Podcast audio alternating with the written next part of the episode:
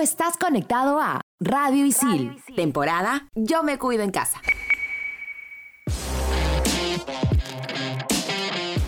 En esta edición repasamos lo más importante de uno de los más grandes de la historia del tenis, Rafael Nadal. Además, la actualidad del voleibol femenino en el Perú después del confinamiento. Comenzamos en todas las canchas.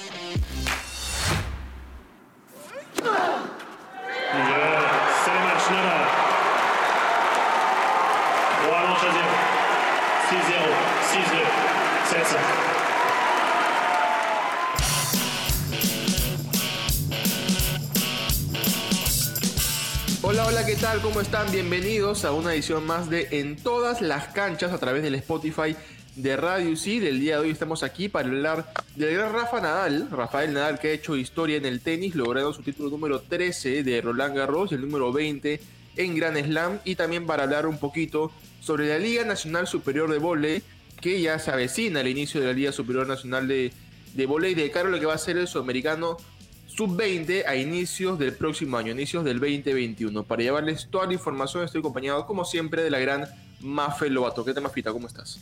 Hola Gabriel, un gusto estar aquí en una edición más de En todas las canchas y emocionada porque hoy vamos a hablar pues del gran Rafa Nadal que para mí es uno de los deportistas más importantes de la historia.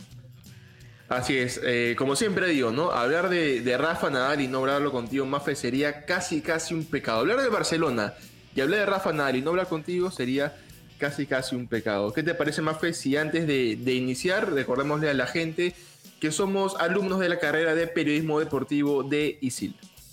Arrancamos de frente con, Rafa Nadal Mafe, que viene de, hacer historia, ¿no? Consiguió su título número 13 de Roland Garros y ha hecho un total de 20 títulos de Grand Slam, igualando nada más y nada menos que a Roger Federer. Sí, la verdad que este último triunfo de Rafa Nadal ante Novak Djokovic en un partido que digamos no, no le dio chance ¿no? al serbio de, de ganar ni un, ni un solo set porque lo apoyó y demostró una vez más que es el mejor en tierra batida y creo que, que cada, cada, cada vez que juega el Roland Garros este, lo sigue afirmando, ¿no? Y él también se siente muy a gusto jugando en esta cancha. Y bueno, como decías, ¿no? Que ya alcanzó a, a Federer en, sus títulos de Grand Slam. Eso también es así que los pone a los dos, ¿no? Los dos más grandes del tenis que tenemos y es bastante impresionante. Sí, un Rafa Nadal que eh, bien decías tú, pasó por encima a, a Djokovic. Creo yo que fue eh, por la serie de partidos, tal vez no se le vio bien a, a Djokovic en, en, lo físico y ese Nadal le das un cachito de ventaja en tierra batida, te pasa por encima. ¿no? Rafa Nadal, que ha jugado 102 partidos en Roland Garros, ha ganado 100 y de las 16 veces que participó, eh, ha, logrado el título en tres oportunidades. Entonces, eh, estamos viendo que son números realmente eh, fuertes y que han, marcado un antes y después en el tenis, sobre todo lo que es tierra batida. Sí, no, y además que muy aparte de estos 20 Grand Slam que estamos este, mencionando que tiene Rafa Nadal, te voy a dar unos datitos que de repente no los tienes ahí, Gabriel, pero que la gente tiene que saberlos, ¿no? Que Rafa Nadal tiene, muy aparte de esos 20 Grand Slam, tiene 82 títulos, 35 Masters 1000, dos medallas de oro olímpico, una que ganó individuales en Pekín en 2008 y en dobles en Río del 2016 y cinco Copas Davis con España. Entonces, en realidad tiene unos números que, son fuera de serie. Sí, no, Rafa Nadal sin duda un fuera de serie porque hasta los números en los torneos que no les ha ido muy bien, entre comillas, eh, tiene números bastante buenos. Porque, a ver, por ejemplo, en el Australia Open, que es el, el Grand Slam que menos ganó. Participó 15 veces y ganó solamente una, pero tiene 82% de efectividad. Ganó 65 partidos y solo perdió 14 eh, Nadal. Entonces, hasta en el Grand Slam en el que peor le fue, tiene números realmente impresionantes. Sí, sí, definitivamente, ¿no? También hablando del Wimbledon, que es, digamos, el, el Grand Slam, que es el torneo favorito de Federer, eh, en dos ocasiones lo ganó Rafa Nadal, en 2000 8 y en 2010 y además ha sido finalista en tres ocasiones más. Entonces creo que ha sabido adaptarse a los diferentes tipos de cancha, ¿no? Para ir agarrando ritmo y, ganar todos estos títulos. El segundo mejor Grand Slam para Nadal es sin duda el, el Abierto de Estados Unidos, donde ha ganado cuatro de las 15 veces en las cuales participó. eh, también con un porcentaje de 85% de efectividad. Eh, y es uno de los torneos más duros para Nadal junto con, con el Abierto de Australia por la cancha, ¿no? Roland Garros es tierra batida, una cancha en la cual a él le favorece mucho porque es su especialidad. Eh, Wimbledon se juega sobre césped, que no es una cancha tan dura, pero en cambio el abierto de Estados Unidos y el de Australia se juega sobre cancha rápida, ¿no? sobre cancha dura, y teniendo en cuenta la lesión de rodilla de Nadal que lo viene eh, perjudicando entre comillas hace ya algunos años, eh, le cuesta, ¿no? Digo perjudicado entre comillas porque ver, tiene 20 títulos de Grand Slam. Si, si hablamos de un tenista perjudicado, no hablaremos de uno tan exitoso, ¿no? Sí, creo que el historial de lesiones que tiene Rafa Nadal durante estos años de carrera ha sido bastante amplio, pero aún así eso no, no lo ha impedido de ganar todos los títulos que mencionábamos, ¿no? Y de hecho la lesión más grave que tiene y es la que todavía, digamos, cada cierto tiempo le aparece es la lesión está en la rodilla, que le apareció en el 2005 por primera vez, y es la que, la, la, que lo sigue todavía durante todos estos años, pero creo que también le ha servido a Nadal para saber dosificar en qué torneos participar o no, ¿no? Porque en realidad ya también, digamos, tiene 34 años, entonces creo que él todavía quiere tener una carrera unos años más, más larga, está siguiendo un poco el ejemplo, me parece, de, de Federer, ¿no? Que también para ya sus casi 40 años está sabiendo ver en qué torneos estar y en cuáles no, y igual damos un espectáculo cada vez que participa. A ver, es que estamos hablando de los tenistas que al menos en la actualidad son los más grandes de la historia y los más exitosos y los que tienen más torneos de Grand Slam. Ambos tienen 20, entonces ya su, su deseo obviamente son ganar Grand Slam, pero también es seguir haciendo lo que le gusta, que es jugar al tenis. Mencionabas a, Federer y justamente Nadal igualó el récord de, de, Federer y seguramente lo pasará en algún, en momento con 20 títulos de Grand Slam un Roger Federer que más allá de molestarse, eh, fue todo lo contrario, ¿no? Se alegró, los felicitó. Y es que a pesar de la rivalidad que tienen ellos en la cancha, que es normal en cualquier deporte competitivo, fuera de ella son muy, muy buenos amigos.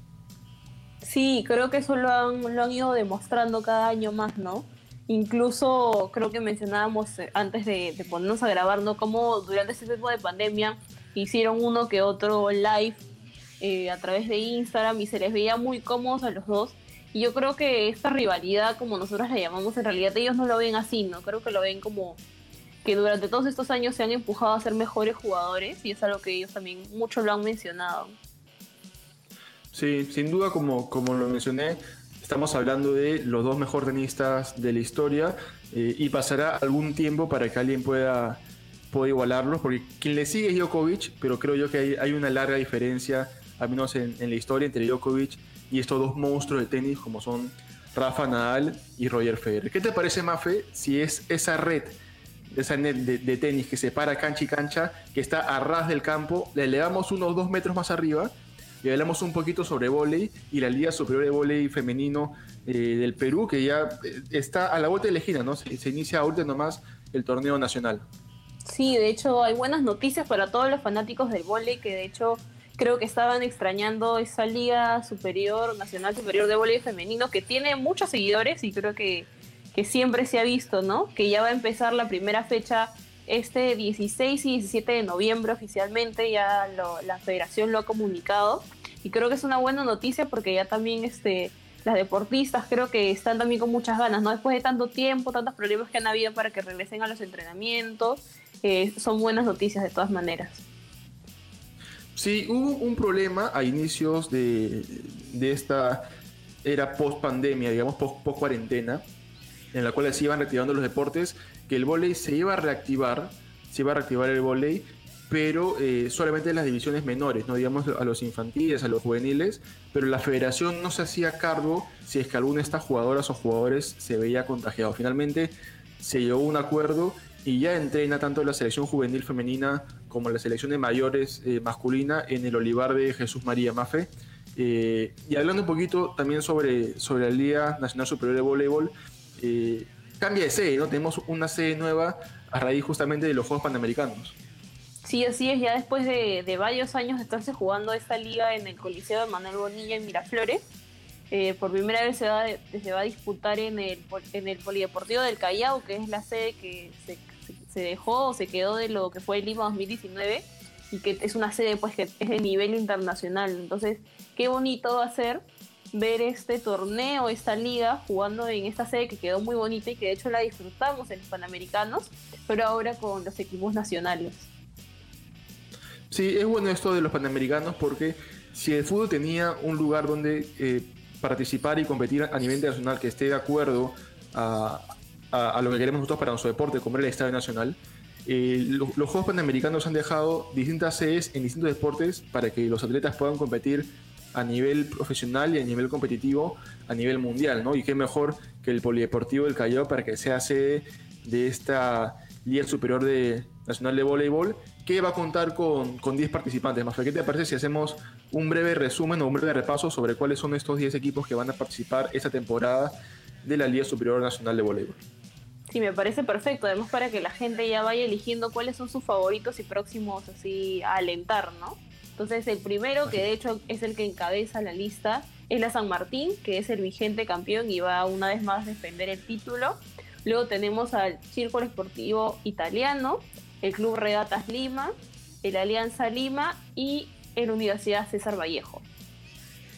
Así siguiendo a, la lista está el, siempre eh, competitivo Deportivo Hamza, también va a estar Deportivo Alianza, Sporting Cristal, Deportivo Géminis y tenemos al nuevo inquilino de esta temporada, Rebasa Costa, que es el reciente ascendido y participará en, esta, en este nuevo año de la Liga Superior Nacional de, de Y es importante, y esto lo, mencionamos, porque estamos solamente a, tres meses de que se inicie el Sudamericano Sub-20 que se va a realizar en nuestro país y qué mejor que se reanude ya el volei, en menos de un mes se va a reanudar el volei nacional para que nuestros jugadores lleguen con un ritmo competitivo y puedan participar de la mejor manera este Sudamericano. Sí, además que ya también lo habíamos contado creo, en una edición pasada de en todas las canchas, que se ha reafirmado que Perú va a ser la sede, entonces creo que sí, como dices, va a ser muy importante. Esperemos que ya en, próximos próximas ediciones podamos contarles exactamente en qué fecha se va a jugar y cuál va a ser la sede, porque todavía está por definirse, ¿no?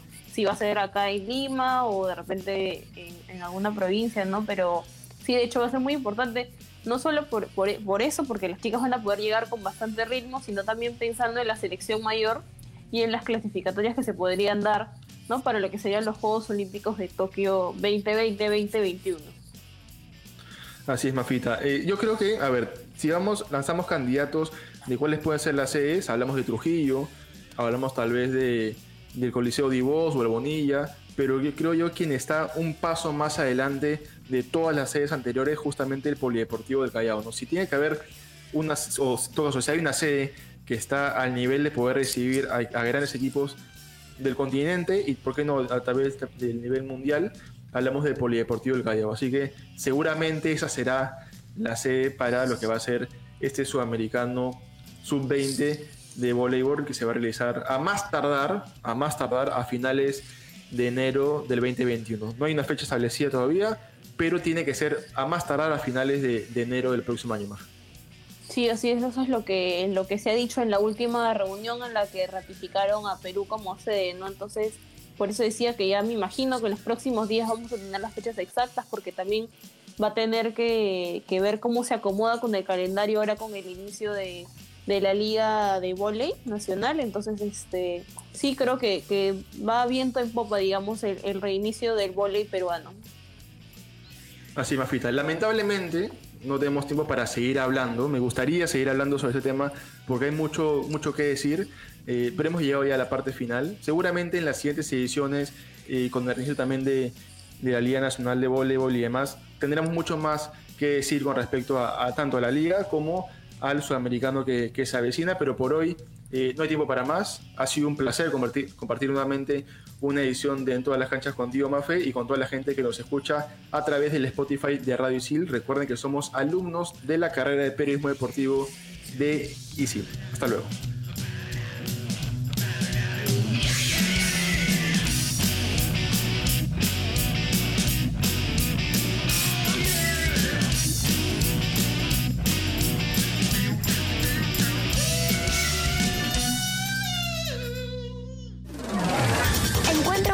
Episodio de tu podcast favorito. Estreno los jueves.